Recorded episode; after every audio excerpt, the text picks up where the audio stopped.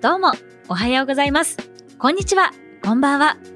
日本放送というラジオ局でアナウンサーをしています。前島香音と申します。どうぞよろしくお願いします。さあ今回からスタートした前島香音チルラレルネこのポッドキャストは日本各地の癒される音色チルできる音色を音フェチである私、前島香音が自らの足で取材、録音してリスナーのあなたにお届けするヒーリングポッドキャストとなっております。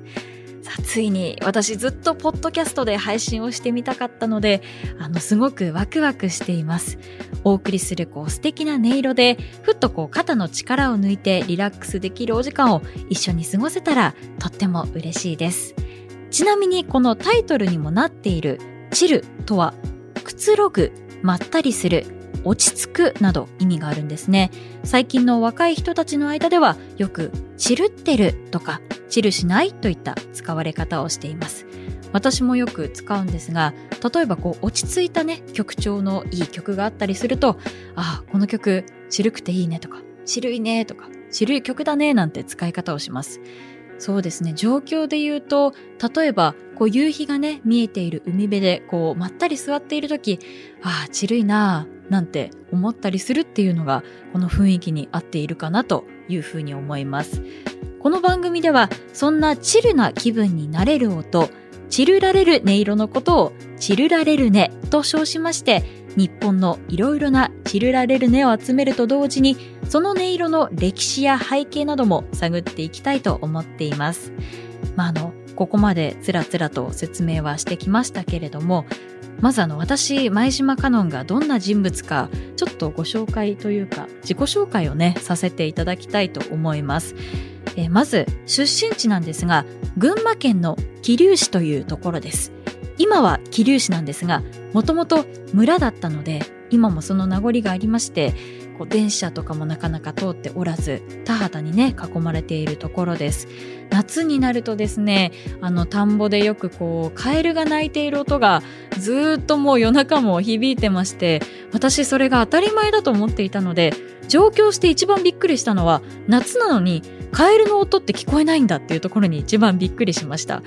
本当に何て言うんですかね人よりもカエルとか虫の方が多いんじゃないかななんてところで育ってきました、えー、担当している番組なんですが日本放送では月曜日の夜5時30分から40分の間に放送しているショーアップナイタープレイボールという、まあ、野球についてあのいろいろこう情報をお伝えしていく番組だったり毎週日曜日にですね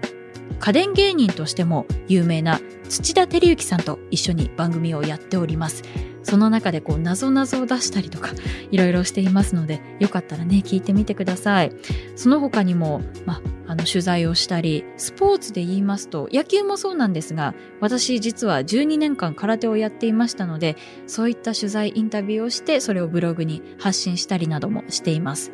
で空手なんですけれどねあの今ちょうど収録しているのが東京オリンピックが終わった頃なんですがいや盛り上がりましたよね本当にこうチルとは結構遠いというかあの割とこうパワースピードをあの重要視するスポーツではあるんですけれどもあの瞑想とかも大事にするスポーツなのでそういったところからもこうチルの精神っていうのは私小さい頃から学んできたんじゃないかと勝手に思っております。そうなんですよ。あの空手をねいろいろ道着を着てあの写真を撮ってそれブログで使ったりなんかもしているんですがあの空手もね実はこのチルチルられるねにちょっと関係してまして空手の型という競技オリンピックで初めて見たという方も今聞いていて初めて聞いたという方もいるかもしれないんですが結構あの静寂なあの道場の中というか競技場で行われるので足音だったり気合の音だったり本当に選手の呼吸音道着の擦れる音とかそこまで聞こえるんですよ。私そういう音がすごく大好きであの映像で空手を見るというよりも映像でこう放映されていた空手の演舞を音だけで聞くっていうのに結構小さい頃からハマっておりました、まあ、今のねエピソードからも分かっていただける通りそうなんです。音フェチなんですよ。何をこう要するにもというかどの物事と接するにもどうしてもこう音が気になってしまうっていうのは小さい頃からありましたね。あの私音楽もすごく好きでフェスとかもよく行くんですが前の方でこうステージの近くで盛り上がるというよりも後ろの方で座りながらこうお酒を飲みながらそのライブの音もそうなんですがそれに盛り上がってる人々の声だったりとか例えば海辺のステージだったら波音とかも聞こえるのでそれも含めて楽しむっていうのが結構好きでした。まあ、それと、まあ、音フェチにつながるのかな。私あの3度の飯よりもポケットモンスターが大好きなんですがポケモンのね鳴き声もすごく好きなんですよ。結構あるんですあの鳴き声集みたいなのが。それをひたすら聞いていたりとか。あのポケモンのあのジムリーダーっていうんですかね。強いトレーナーと対戦する時に流れる専用のあのミュージックというか音があるんですけれどもそればかり聞いていたりしていました。ポケモンの鳴き声なんですけどあの私虫ポケモンがすごく好きでその中でもすごい好きな鳴き声があってあのコンパンっていう虫ポケモンがいるんですよ。でこれ音フェチって言っていいのかな？コンパンって言うんです。鳴き声が。音フェチってそうですね。すいません。なんか全然凝ってないというか結構そのままの鳴き声なんですけどコンとパンの間にちっちゃい「ツー」があるんですけどそれがすごい可愛くて大好きでちっちゃい頃からコンパンの真似ばかりしてましたね。なんか伝わったでしょうか？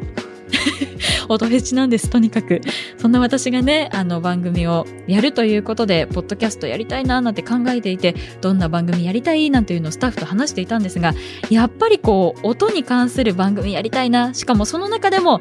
この気持ちいい音というか心地いい音を聞いてくださっている方とも共有できる番組がいいなということでこのような番組をやることになりました。まあ、さあいろいろと話してきましたけれどもそんな私がお届けする前島カノンチルラレルネ第1弾でお届けする音色はこちらです。風鈴の音。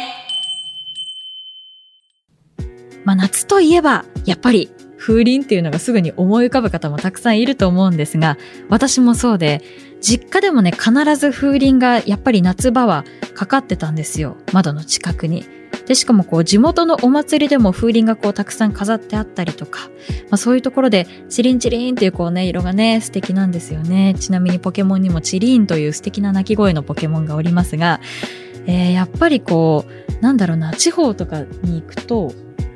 あ、チリンの鳴き声ですか？チリーンって言います。まんまですね。これもね、スタッフが笑っております。もうさっきからあげるね、鳴き声がまんまなんですけど、他にもたくさんポケモンの鳴き声、いい鳴き声たくさんあるので、今後いろいろ紹介していきますね。まあ、風鈴の話に戻りますけれども、あの、地方のお祭りとかに行くとよくこう体験で風鈴の絵付けとかあるじゃないですか。それも大好きでよく自作の風鈴も作ってましたね。それと私大学のキャンパスが所沢だったので川越が近いんですよ。なので夏場はこう氷川神社の縁結び風鈴によく行きましてこう境内に風鈴がバーッとたくさんかかっていてすごい響くんですよね。風が吹くたびにもうほんと無数の風鈴が揺れる音色がほんといろいろ響くというか工程たくさんありますので本当に素敵で大好きでした。風鈴ってやっぱりこう涼やかでいいんですよね。夏は一番聞きたい音と言っても過言じゃないと思います。ということで今回は川崎大師にて開催された風鈴市にお邪魔しまして、前島がこれだと思う風鈴を手にして皆様に音をお届けしていこうと思います。風鈴市の主催の方にもいろいろお話を伺っていきたいと思います。いや、風鈴市か。お祭りもね、本当にあの、なかなか行けていないので、すごく楽しみですし、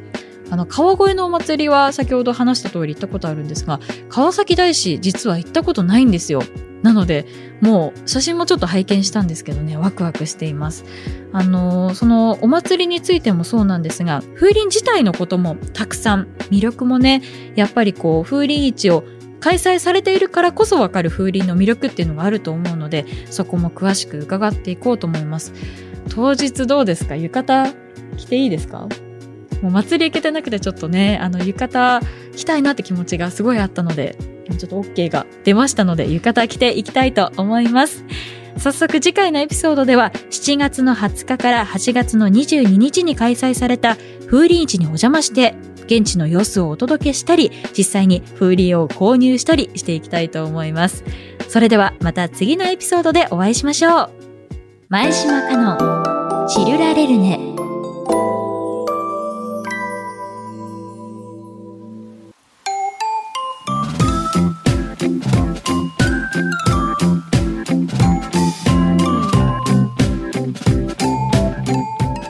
ポッドキャストでは皆様からのメッセージを募集しています。